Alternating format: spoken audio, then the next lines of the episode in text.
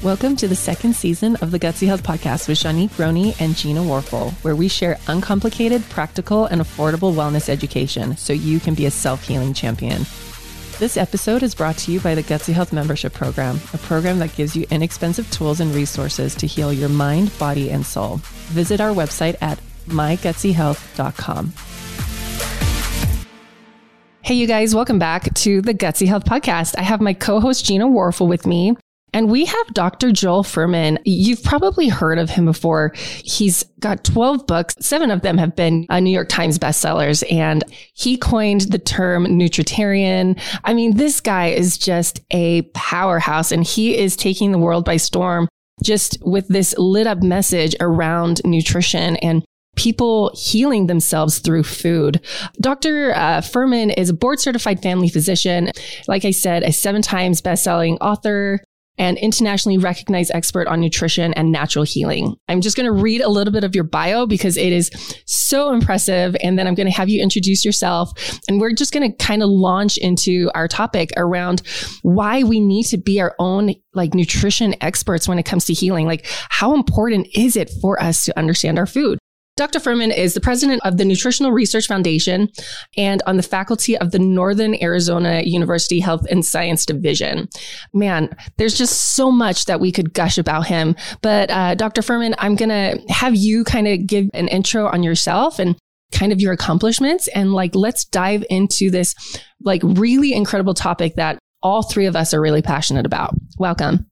Well, thank you. Looking forward to our talk today.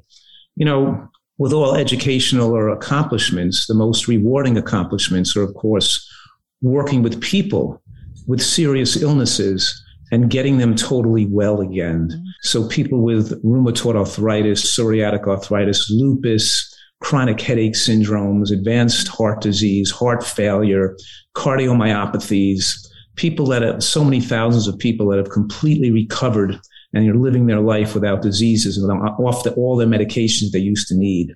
People who've recovered from cancer, even. I have a, for example, let me give you a couple of examples. So you talk about accomplishments, but in my own mind, it's my rewarding life that I get so much pleasure from with the confidence and experience knowing I can help people get well again. And then, and I think that modern nutritional science has given us an unprecedented opportunity in human history to live longer than ever before in great health. And I don't even consider the blue zones excellent diets. They're just better than what Americans are eating. Mm-hmm. And they're living maybe eight to eight years longer, 10 years longer. Mm-hmm. But my design of the nutritarian dietary portfolio enables people to push that envelope of human longevity and live 20 years longer and live to be, mm-hmm. I'm saying normal lifespan for a human should be between 96 and 106 years old. Yeah. And that 10, we should narrow that bell shaped curve. So even the people with poor genetics can live to be 96 and the people with better genetics live over 100.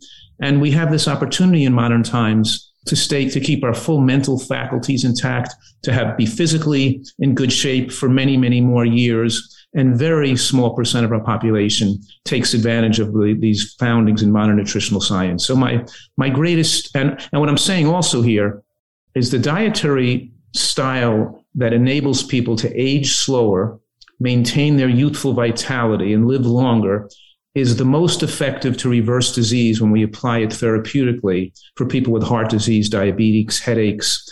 And my greatest accomplishments are like, for example, a young woman who was on the national renal transplant list with lupus, going to have a new kidney put in, who makes a complete recovery, drops her creatinine from 4.2 to point to 0.8 and doesn't need a new kidney and gets rid of her lupus. Wow. My, I can give you one story after another, a hundred different wow. stories. Mm-hmm. And that's why like my most recent book, the book called Eat for Life, I, I give like a, a case history at the beginning and the end of every chapter. So I give, and those, and all these thousands of case histories of people who made complete recoveries from serious illnesses. That's like my greatest accomplishments. Amazing. You know what I mean? Wow. Yes. I just wanted to acknowledge how amazing and important this yeah. is because of how many people we see every day who are so discouraged because once they have a disease, and a lot of their doctors kind of give up on them and they're like, here's the mm-hmm. medication mm-hmm. you're now managing. And so for you to like blaze the trail and you can reverse your disease is just amazing. And it's so special. And that leads into my question. Like you're a medical doctor and you're primarily teaching about nutrition. What's the story behind that where you were like, and I don't want to put words in your mouth, but was there a point where you're like, medicine isn't actually helping people, it's band aiding things? Like, how did you get into nutrition and how did you realize like this is the way people need to go if they want to find healing? I, I found that out before medical school. And it's the oh, reason wow. why I went to medical school to pursue a career. Wow. It's kind of like I was started to date this woman who I met through my sister. And then um, she was going to medical school. And I said to her, What do you go to medical school for? Because doctors just about giving people poisonous substances mm-hmm. to try to mm-hmm. reduce the symptoms from their dangerous diet. It's like hitting yourself with a hammer mm-hmm. and then mm-hmm. taking some pain medication. But the next day you go home, you smack yourself with a hammer again. And so she said to me, if you're so passionate about this, why don't you go back to school yourself and become a doctor and change the way they do things? Wow. And I was thinking about that. It wasn't that it was a new concept to me because I was already thinking about that, but I, yeah. I, had graduated from college already. I had already, you know, been a business and economics major. I hadn't had any pre-medical requirements, but the idea of like going back to school, under, going to a postgraduate pre-med program to get the pre-med requirements. I hadn't really known those, so those programs existed. So anyway, so I did. I went, I sold my family's business. My father had a chain of 12 shoe stores and I went back to the postgraduate pre-med program at Columbia to take all my pre-medical requirements. I didn't go to medical school till I was 29. And then, of course, that woman became my wife eventually. That's amazing. I love this. I love this so much. Keep going. Keep, this story is amazing. Oh my gosh. So, okay. So you went back to medical school, 29. Yeah. And then I, so when I graduated medical school, you know, I did residency, but I, the first day out, I knew what I wanted to do. I wanted to you know, and it's funny because in medical school, I would be openly talking about this, that why do people don't have to get sick? You know, you can, why treat their diabetes the rest of their life or their high blood pressure? Get, get them off their medications and get them well again. Yeah. And it's funny because the feedback I would get was like things like, yeah, we know that's could, we know that could work, but you're not going to make money doing that. And most people aren't going to, people aren't going to listen to you. And you, you wow. got to give people what they want. They just want a quick fix. Yeah. And uh, it was always an excuse. And then I would respond back and say, you know, if you don't give people informed consent that they could have gotten well and just give them medications yes. that we know cause cancer, we know blood pressure medications mm-hmm. overall cumulatively lead to higher rates of cancer. We know mm-hmm. diabetic medications lead to weight gain, accelerate the progression of diabetes. We know most of these drugs don't work long term. Yep. They're just short term, you know, band aids. So how can you not even give them the option? Even if most people don't do this option, how can you not give them all the, all the facts? Right. So I'd be, I'd be in always in these debates in medical school in my training but it just reinforced um, my passion Amazing. to be a different type of physician, of course, which was which took a while to wow. develop that clientele. But I, you know, writing books and speaking, public speaking became a necessity. And then I also, of course, developed a practice where people flew in from all over the country yeah. who wanted to embrace a more aggressive nutritional um, approach to get well. And I really enjoyed this career immensely.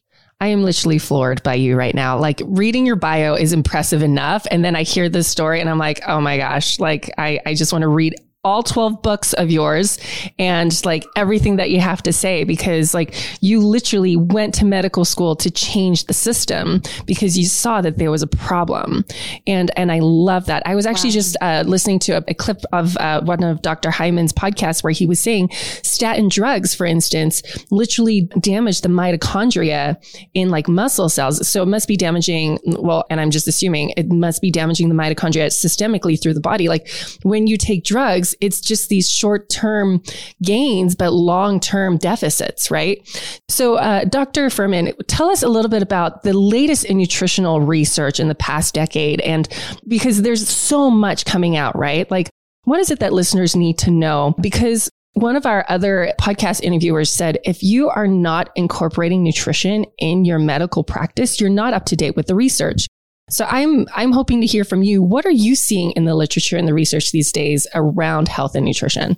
Yeah, because definitely, because you know, I tell all the time. I said what I'm doing shouldn't be seen as alternative right. medicine or holistic medication, medicine or something. This is where medicine should be. This is progressive mm-hmm. but correct correct healthcare without mm-hmm. without incorporating you know, removing and that's great nutritional causes and trying to you know motivate and teach people how to live healthy then you're not really being a, you're not a doctor or not a mm-hmm. good doctor mm-hmm. but yes the um you know i, I divide uh, food into three categories processed foods animal products and produce right? And if you mm-hmm. die, so we are, we've known for years that the nutritional calorie density of your diet is a major factor affecting your health. I'm saying, does your diet have a high micronutrient yes. bang for each caloric buck? Yes. Does everything you eat now contain a good amount of beneficial micronutrients? Or are you eating empty calories? Mm-hmm. When you eat empty calories, and the most empty calories that Americans eat to defeat their health are sweets, and white flour products and oils because they brainwashed to think oil is a health food. Mm-hmm. So what I'm saying right now is that even olive oil is putting a calorie into your body without a significant load of nutrients that mm-hmm. accompanies the, those calories. Mm-hmm. And those calories rush into the bloodstream quickly. And I'm also saying here that white flour is a sugar equivalent. And when right. you're eating products like bagels and pizza and burgers and croissants and cookies, you're eating cake and candy. Right. It's and, sugar. And I call it the cake. It's sugar. When the body tries to process sugar, it, can, it uses cofactors, vitamins, minerals, phytochemicals. It produces reactive oxygen species in the yes. processing. So we can't metabolize that. So then we, we can't metabolize it into energy. So it has to be go into the, be stored as fat but also in the processing of whatever we do process for energy, it strips the body of nutrients and it acts as on a system like a drug. And, it, and then it becomes, then these foods that rush into the bloodstream in a higher caloric fashion affect the dopamine centers in the brain, the same areas that are stimulated by opiates. So what I'm mm. saying, the rapid absorption of concentrated calories in the forms of fried foods and flours and sugars rush into the bloodstream and affect the brain, the dopamine centers in the brain, making you become dopamine insensitive. And then you develop cravings and an unrelenting desire to overeat calories right. and to keep putting food in the body. And if you don't overeat calories, you feel wiped, wasted, mm-hmm. and agitated.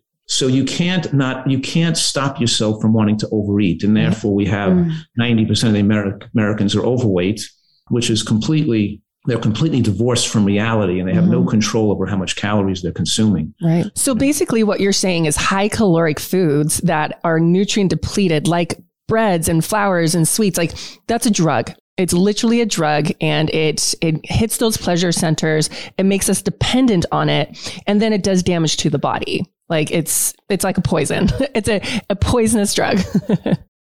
Precisely. Mm-hmm. I'm clearly saying that we should consider those foods drugs, not food. They act yeah. on the body as a drug. That's correct. Finding that the effect of food and the caloric rush of foods coming into the bloodstream so rapidly becomes them in an unnatural fashion have, has an incredibly different biological effect comparing, let's say, an apple to apple juice or a sugar, or comparing, let's say, an avocado to avocado oil or a mm. walnut to walnut oil. What I'm saying that this unique finding is that when we take in our fat from nuts and seeds, like a walnut or a sesame seed, the fat calories enter the bloodstream at one or one to three calories a minute, mm. and the body preferentially burns it for energy instead of storing it as fat. Mm-hmm. When we take the oil out of the food, because these nuts and seeds have sterols and stanols and fibers that bind fat and feed the fat slowly into the bloodstream. But when we extract the matrix from the food and take the oil in an isolated fashion, the calories come in so rapidly that the body can't wow. burn it for energy. It has to store it as fat. Mm. And it's storing it as fat. It then turns on fat storage hormones, which makes it difficult to lose weight. Yeah. And the, and the calories from oil are more calorically concentrated.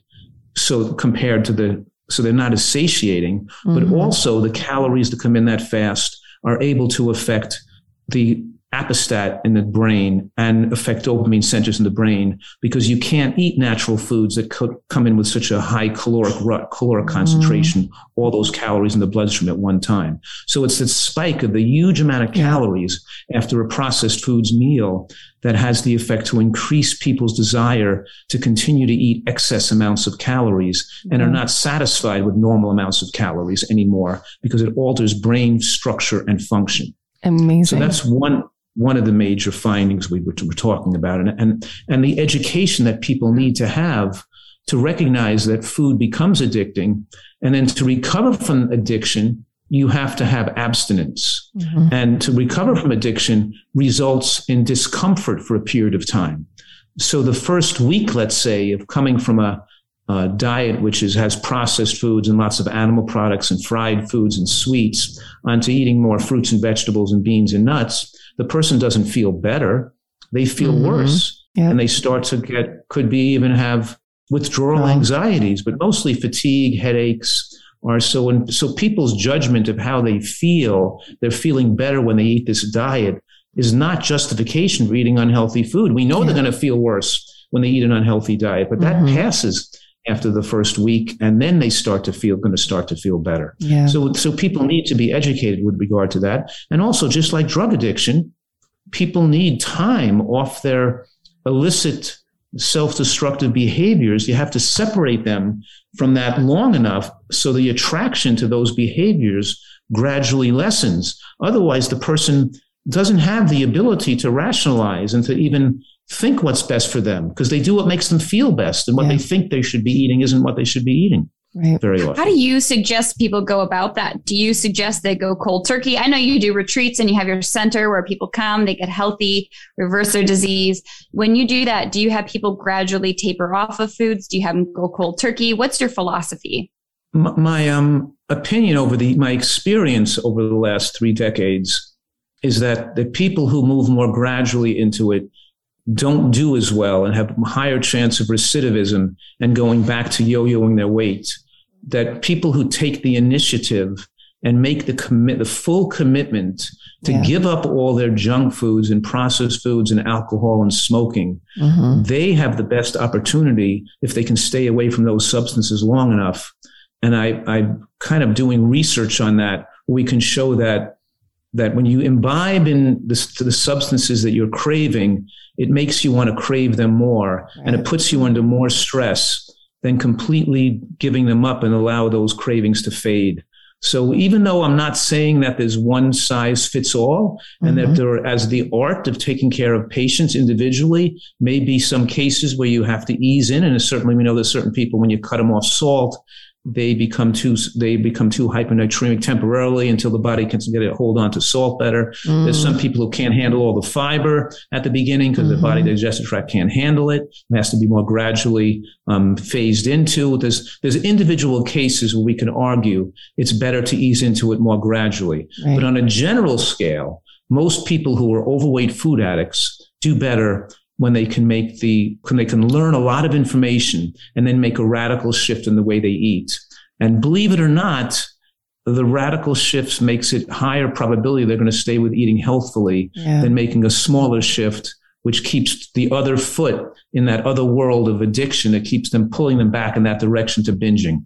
So it's a rough, it's a tough question, but for most people, it's better. To, I, I do it. I, I do. I don't baby step the way in. So I love that you say that. I will say, and I'm going to be honest. Um, when I do like blood chem analyses and stuff, and I see their blood glucose and their insulin, and I look at their lipid panel, and they they look like they're in like metabolic syndrome, you know, like state, and they're headed towards type two diabetes. I probably need to take some plays from your playbook, but I try to tell people to crowd out like all the bad food to do it nice and gradually. But the hardest thing for me when I see blood glucose metabol, like blood glucose being off and the lipid panel off and all that, the hardest thing is like I, I do this big sigh because I'm like, I now need to talk to someone about a food addiction without using those words, right? And it's the hardest, hardest thing. How do you educate people to be like, you got to change your life. Like, because I can look at these labs and I'm like, they just need to balance their blood sugar and all of their inflammatory markers are going to go away, right? Or for the most part, right? And so, but having that conversation is so as for as a health coach, it is the most daunting conversation because it's going to take more than just one session with me to help them overcome their food addiction. What are you what, what do you what do you suggest? What do you do with your clients? Like, and what can you tell listeners because I love that you're being really frank and you're like, this is a drug. This is damaging your body. You should probably go cold turkey. Like, what are some other tips or like, how is it that you handle this? Because, and, and you can talk about your retreats, right? Like, if you want to be like, hey, we actually fly people out here for a few weeks and we help them detox from all their junk food. Like, how do you handle that? Just to give you an idea, um, I don't let people come if they're not going to stay at least 30 days. Mm, and we don't even encourage wow. a 30 day stay We say it's wow. a three month stay is recommended when you're an overweight food addict. Wow. Go home totally adjusted to eating this diet for the rest of your life. And you you go away to a health retreat for a week or two, and 95% of those people don't stick on those radical diets. Yeah. They're eating just sprouts and raw food. No. They don't go back. They gain all the weight back. Mm-hmm. They have to learn a way to eat and manage their food and learn the recipes and how to cook it and how to eat it and, mm-hmm. and replicate what they're doing here. Yes. So even though we have people staying one or two months, we encourage people to stay three months because most of the people that that come here and um, stay are, are, significantly overweight and they have comorbidities. They're mm-hmm. diabetic, have high blood pressure, heart disease, um, arthritic conditions, or but in, in, any, in any case, the person who makes that full commitment to change their life. And I always say, you know, when you got married, did you say, I'll give it a try and we'll see how it works out? At the first kind of argument, I'll run the other way. Mm-hmm. Or did you make a full commitment? And this is a making a commitment and mm-hmm. don't to really um, not to imbibe in addictive substances and to really yeah. change your health around. And so what I'm saying when I see that person, and I'm not claiming I would do it in a medical visit. I'm saying it requires lectures and multiple exposures and videos and books, and yes. the person has to have a lot of teaching and information. But when I see that person in my office, I say to them, what do you want from me to how we, how can I help you? Mm-hmm. Would you like to get rid of your diabetes and high blood pressure and get back to the most ideal weight and live as long a healthy life as possible? Or do you want to still stay sick and just yeah. get a little healthier and have your numbers be better controlled with medications? Yeah. What are you hoping for? Do you want, you know, if there was a possibility to get totally well, would you want to take advantage of that? If there was a possibility where you could not have to worry about these diseases and take drugs for the rest of your life, would you want to achieve that? Mm-hmm. And they say, yes, I want to get totally well. I want to get my weight all the way back down again. And I said, well, that, then of course, and I can help you, but here's the plan then you don't decide what to eat and don't make judgments on what you think you should or feel like eating and don't think what you should eat or what you learned you should eat or what you just do what I tell you to do for this month. Mm-hmm. Just follow this plan and don't evaluate whether you like it or not either. Mm-hmm. Because I'm not asking you if you like it mm-hmm. because you're not evaluating how much you like it because you're not equipped to make that judgment right. yet because your taste muscle has been weakened by yes. the foods you've eaten and your taste preferences can be developed by what you eat. And you can go to the gym and start working out. You're not going to be strong at the beginning and, you got, and you're going to be sore. You're not going to like it either. But so, so in other words, if you're going to test this methodology and see whether it really has the ability to make you feel better, and reverse your diabetes and high blood pressure, then you have to do exactly what I'm telling you and not some close version of it, because then you won't really test it like a scientist. And mm-hmm. then after the first four to six weeks, then we can talk about you liking it as, as we, and you're going to learn the recipes and see your taste buds are going to change over and your taste muscle will get stronger. That takes three to six months we don't evaluating whether you like it. You've got to make the commitment to do this anyway to get well. But eventually, I promise you, you're going to love eating this way as much as your old diet. But you can't expect that to happen at the beginning. But it's a it's a big process to get a person, you know, motivated. Yes. And and it's an art. Yeah. And the art as a as a health professional is seeing how far you can push a person and not turn them away. But I have to say that when you ask more of them, they do more, and when you ask less of them, they do less. Yeah. So um, so I would encourage you to ask more of them and to, but to, but but not just in a one-on-one patient visit. You have to also have them come to group classes yeah. and really get involved in their lives so they, if they want to make that change. So I love that you have your retreat. Gina and I actually we have a Gutsy Health Academy where they join for six months and we teach them all about the ins and outs of their bodies with meal plans. And so what you're saying is something that we've developed over the past few years because it really does take more than a one hour consult or like a 30 minute follow up a month later. Like you you have to, it's right. kind of like, like a Spanish immersion program, right? Right. Like instead of like learning Spanish in class, you like literally go to a country that speaks Spanish and you just immerse yourself in it. And then in three months time, you're like fluent because you literally just jumped right in. And so I love that analogy. Yeah. Like, and, That's a great, I love that analogy because you, you, can't learn, you can't go to a person in, in an hour, speak Spanish. Fluently. No, they're not going to just, yeah, of course you have to immerse yourself in it and really learn it and live it. Right. And then you can enjoy speaking Spanish. It's right. struggle to speak Spanish if you don't, right. That's the same thing. A person needs time.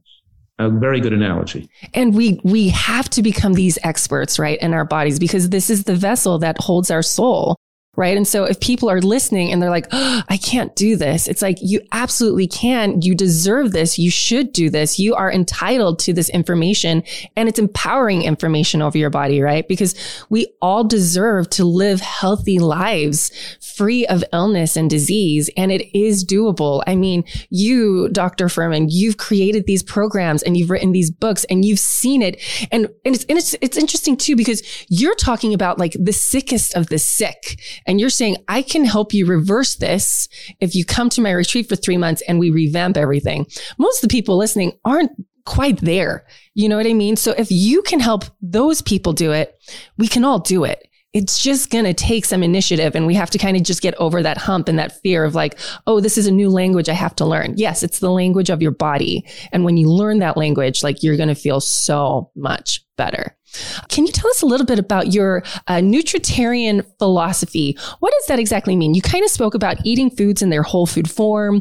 What else is that philosophy as far as like meats go and like vegetables and fruits and all that? Like, can you give listeners a little bit? And obviously, everyone should buy your book. Everyone should like probably just pick up everything you've written and start researching well, and learning. But Eat for Life is Eat for Life is my latest book. Mm-hmm. And there's more than 2,000 scientific references. And I would say that it's that um, the vast majority of, of scientific evidence points to a diet that's vegetable based, not meat based or grain based, that vegetables have the highest protective effects on longer lifespan. So this is definitely a vegetable based program. Um, on the other hand, you first you asked me what was the most um, surprising and powerful finding from the scientific literature of the last decade. And I think that I started to talk about how use, utilizing nuts and seeds as the source of fat compared to using oil and animal products, which is the source of fat in common diets around the world and even in America. So people, so using the whole food plant source of fat. And the same thing is shown with protein. The most surprising pro, um, finding from the scientific literature is that more plant protein in the diet extends human lifespan and slows aging, and more animal protein accelerates aging and promotes cancer and aging of the brain through a lot of different mechanisms which we can discuss. But the literature is pretty conclusive with corroborating evidence from multiple studies that people on higher animal protein diets like paleo diets and keto diets live shorter lifespans at this point, not longer lifespans. So the immediate benefit to the glucose level doesn't manifest itself with longer lifespans. Um, mm. Um, so what I'm saying right now is that the highest protein plant foods are green vegetables and beans and nuts and seeds. And having a diet that has a sufficient amount of green vegetables, beans, and nuts and seeds, and other vegetables, of course, and you know, the basis of a nutritarian diet. And I use this acronym G-BOMBS, G B O M B S, bombs, which stands for greens, beans, onions, mushrooms, berries, and seeds. Seeds mm-hmm. like flax seeds, sesame seeds, chia seeds, hemp seeds. Mm-hmm. Identifying the foods with the most powerful effect on human immune system, longevity, and protection against cancer. And so we're designing diets to defend against cancer, help cancer patients live longer yeah. or, or, or get well from cancer. At the same time, those same diets are going to maximize human longevity for people who don't have anything wrong with them mm-hmm. to be a diet rich in those, in those foods. So we're saying here that, that we want your diet to be somewhat moderately restricted in calories because body fat itself is a health risk that a woman's body fat, where the body fat goes over 25%, she starts to produce extra estrogen, more pro-inflammatory mm-hmm. substances, more reactive oxygen species, become more insulin resistant, and begin activate aromatase, which then and, which activates angiogenesis promotion, which allow mm-hmm. cancer cells to replicate.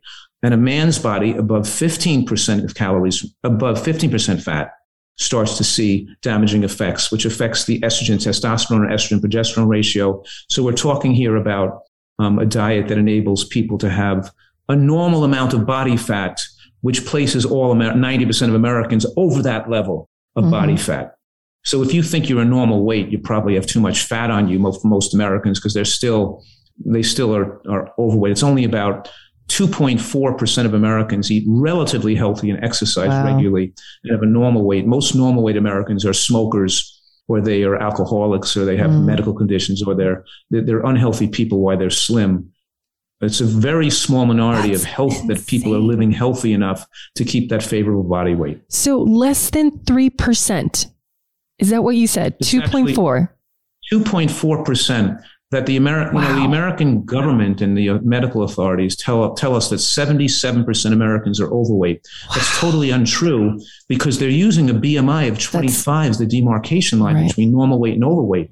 If we use a and all long lived individuals in societies, even blue zones always have BMIs below 23. Yeah. Actually, optimal BMI for a male is below 22 and for a female is below 21. Mm-hmm. If we use 23 as the demarcation line, then it classifies 89% of people as being overweight in America. Wow. And I'm saying out of that 10% or so that have a normal weight, most of them are normal weight because they're sickly and yeah. they're, they're smokers. Yeah. It's most, it's only 2.4% that are normal weight because they're really normal. My and, mind and even they're not eating such a healthy diet, the 2.4%, they're just eating healthy enough to have a normal weight and, and exercising regularly.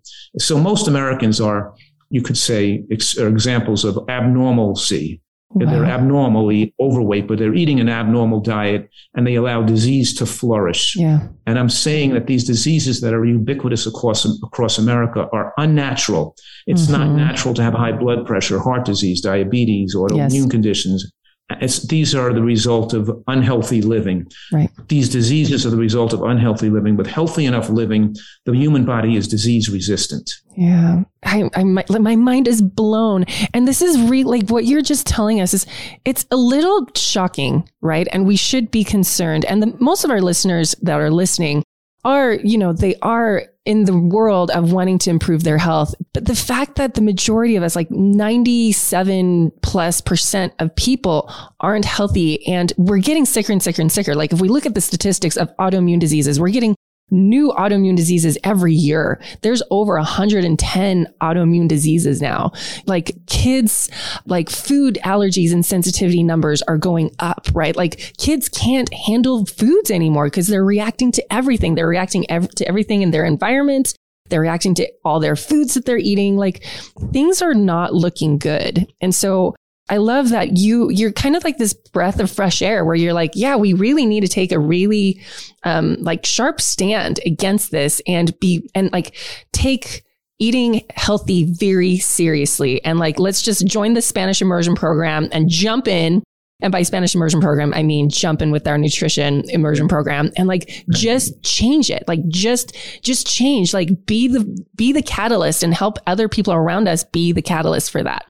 I, I kind of want to I want to go back into like the disease uh, realm and like cancer and whatnot. Um, do you work with people that have like like not only cancers but like autoimmune issues? Are these are these people really good candidates to come to your retreats to help them revamp their lifestyles? Absolutely, and I have so many people that I've even published studies in the scientific literature on this, but people who've had, you know, severe psoriatic arthritis on drugs in bed, mm-hmm. you know, most of their lives in pain, who are now in their 60s, free of disease, you know, saying, yeah. I'm climbing mountains now, you know, my skin, and watching people's skin clear of psoriasis is yeah. so rewarding because it's a visual thing, you know. Yes. And that's the excitement. I say that, you know, the money's in the last 5%. Yeah. Which means when you do it you're already putting a lot of effort in to do it 90, 95%. percent mm hmm You're already putting so much effort in. Why not just do it 100%? It actually becomes right. easier. And then the magic happens. Yes. It's more likely to have these diseases melt away. And you can't, you know, so because one of these, going off the diet can trigger your immune system to overreact. But mm-hmm. in any case, yes. And we're talking about diseases like rheumatoid arthritis and lupus and and scleroderma and, and Sjogren's syndrome and psoriasis and and there's so many of these autoimmune diseases. We can go on and on. Mm-hmm. Inflammatory bowel disease. Mm-hmm. And it gives people hope that they're not going to have to be on drugs the rest of their life because you go to a rheumatologist to take a drug for an autoimmune disease and you're informed that these drugs increase your risk of cancer. It's well known, and they have to give people informed consent. Yeah. these drugs that help control your disease symptoms are going to kill you. Mm-hmm. So you're going to have to make this pact with the devil, take a drug to feel better, but then take 10 or 20 years off your life and get cancer because you're using this drug. Yeah. And, and the person wasn't told they could potentially get well from their rheumatoid arthritis or lupus or psoriasis without those drugs. They're just put on medications. Mm-hmm. You know, I have so many cases where people have gone back to their doctor the original rheumatologist all well again, and the doctor got angry Yep. or said to them, you know, you're going to just eat carrots the rest of your life or something like stupid like that. You know? I've heard several Um, stories. Like a lot of my clients actually say that when they go back to their. That's actually happened to me. So I reversed my Graves' disease, and I had a doctor outright tell me, "Oh, you never had Graves' disease," and I was like, "Are you kidding? Like I have the labs to prove it." And they're like, "No, you were misdiagnosed," and I'm like. I have labs. Like I had Graves' disease. I was having thyroid storms almost every day and I had no idea what was happening. He's like, no, you didn't have Graves. Like it's just insane to me that there's like, there's just this like wall that they can't see past There's- because it's not their language. Yes, because if they don't know about it, they feel it's not. They didn't learn about it. Their egos are not based on it. You know, Mm-hmm. there's a tremendous amount. So I, I get this controversial question all the time. So I just want to throw it out there because I'm sure a lot of people are wondering. There's there's the debate on, you know, in this autoimmunity reversal, you know, go full carnivore diet Mhm. to calm the immune system. So I'd love to just hear, I, I think I know what your perspectives might be, but I, I'd love to just hear you touch on that topic. Yes, I, I think there's more than a thousand varying studies to um, just demonstrate how dangerous a carnivore diet is. Mhm. And I and I don't think that there's always some people who are sensitive to certain food elements that can cutting out a lot of different foods will feel better. Some Mhm. people just cutting out gluten and and um, soy will feel better, but that doesn't mean that the they should eat a dangerous diet that's going to cut short their life. So I think it's irresponsible and uh, really a, a collection of misinformation and denial Yeah. to advocate diets rich in animal products. Right. I'm saying that there's an overwhelming amount of evidence that diets rich in animal products are, are lifespan shortening. And so we, and, you, and the person is not, even though you might get an occasional person feeling better, we're looking for consistency and reproducible benefits so that, you know, 90, 80, 90% of people making the dietary change will recover, not one out of 10 or one out of 50. So Yeah. sure, there'll be cases of people recovering when they cut out um, grains or beans or something, but that's very rare. Yeah. Um, Yep.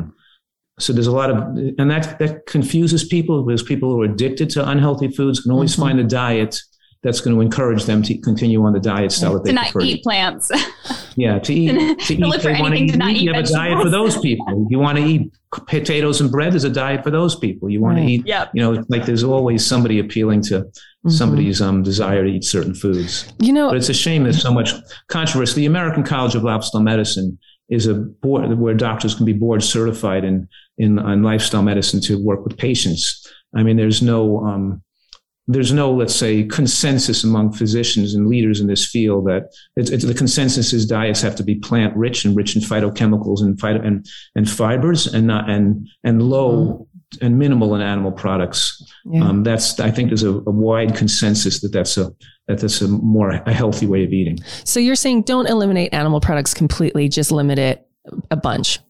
No, I'm saying that um, for many people, eliminating animal products might be the right thing to do, Mm, but we don't have evidence that going 100% off animal products yeah. um, is better than going down to 5%, let's say. However, for some people, that's a wise thing to do because obviously they're, they, if they, they eat a little bit, they want to eat more. Yeah. But when you do go to a completely vegan diet, since it's not a diet adapted by generations of human species for millennium for, through throughout time, we have to take some, um, we have to be cautious with regard to some exposure to nutrients that are more mm-hmm. readily met through animal products, particularly B12, Yeah. zinc, DH, DHA, mm-hmm. and you know the the fatty acids you would get from seafood. And I'm mm-hmm. saying my experience as a leader in this community for more than three decades, taking care of a lot of elderly vegan communities, um, has seen a lot of neurologic illnesses in later life, dementia and Parkinson's in people due to DHA deficiency on vegan-based diets. So I think a, a vegan diet may perhaps be the most lifespan enhancing diet for most people if it's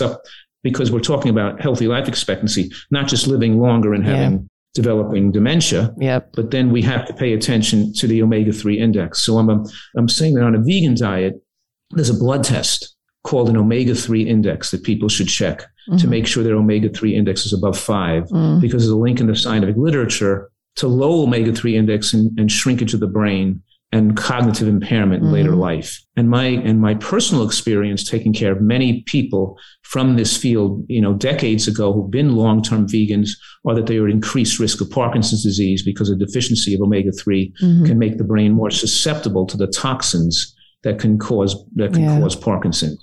The leader of the natural hygiene movement in the 1950s was Herbert Shelton, and he, you know, advocated a, a plant-based diet of natural whole foods and helped people reverse diseases and get well from asthma and autoimmune disease and make complete recoveries. And he developed Parkinson's by the age of 77 and, died of Parkinson's.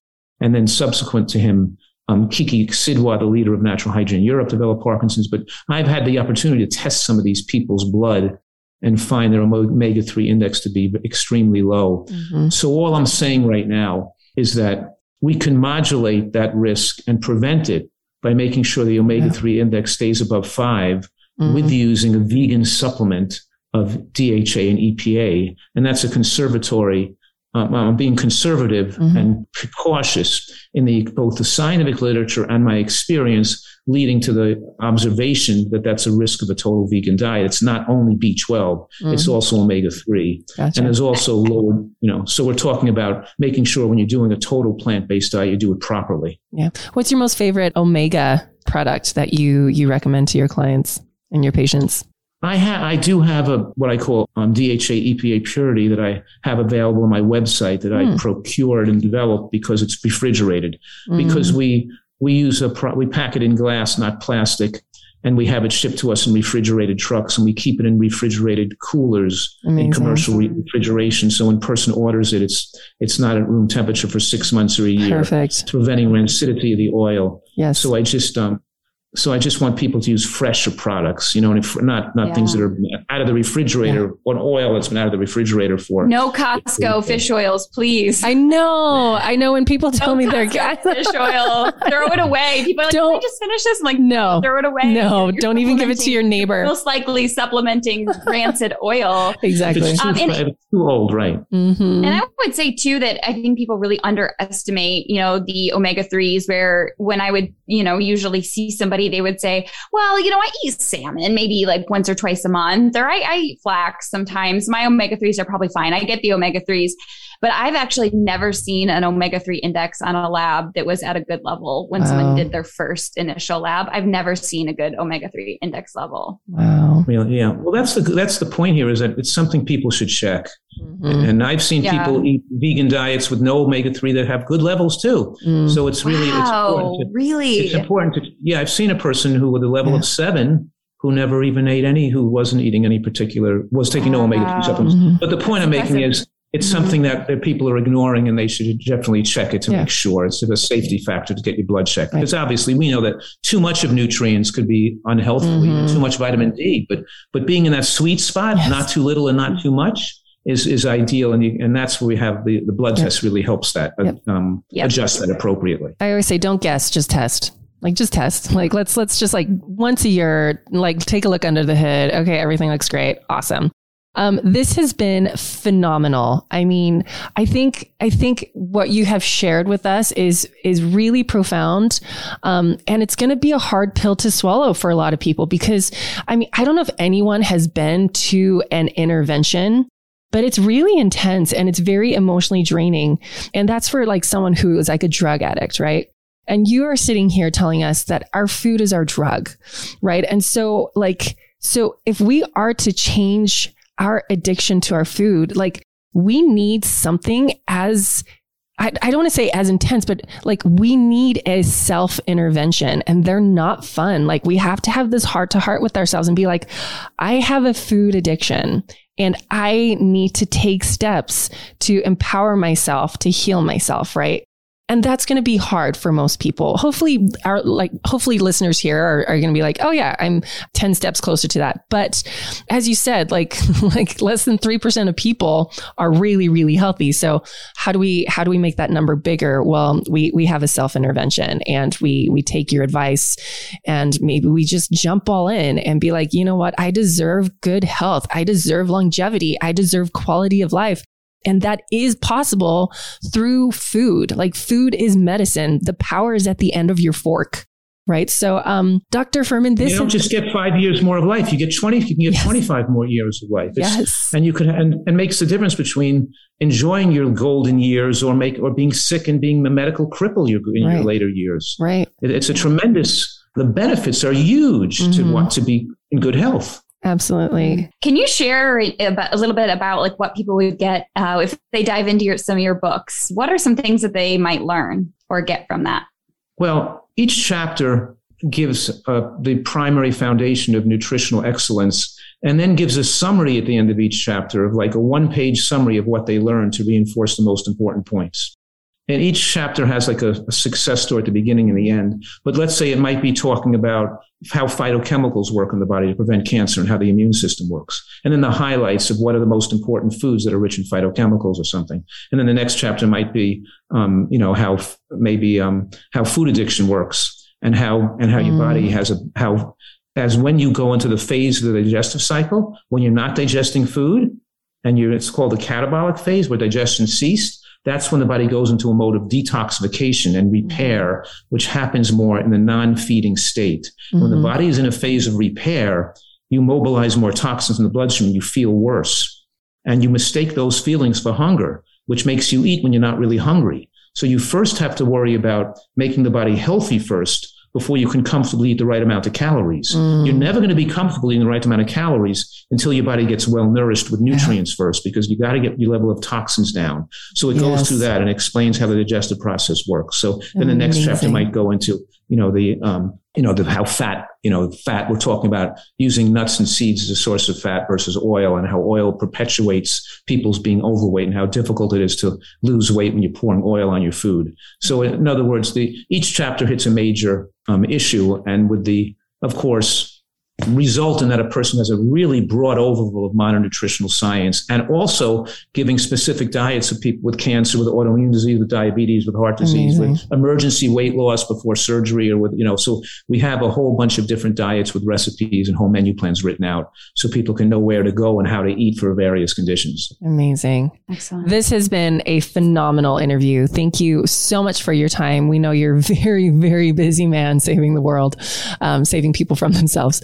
Can you tell us a little bit more about how people can find more information about you, your products? Maybe, you know, you mentioned your retreats. Where can people get more um, of, of just your information? Uh, drfuhrman.com. D R F U H R M A N.com. They can, there's all that, all the information's there. Amazing. All right. Dr. Fuhrman, this has been such a good conversation. Thank you so much for your time. Um, any parting words of advice before we close up? Love what you're doing. This has been great talking to you. The parting words is don't be content with being sick mm-hmm. and don't mm-hmm. ever, don't ever give up.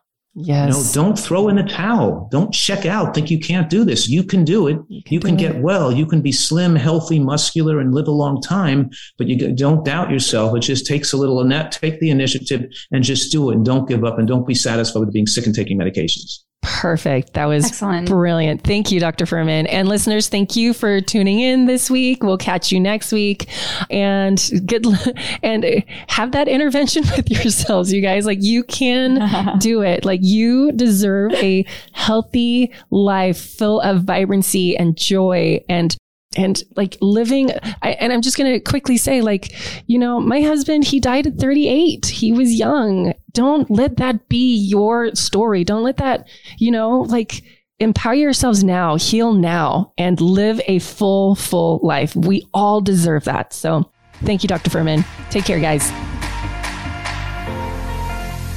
Thank you for listening to the Gutsy Health Podcast. We hope you enjoyed and learned a lot from this episode. For more updates, follow us on Instagram at Gutsy Health Podcast.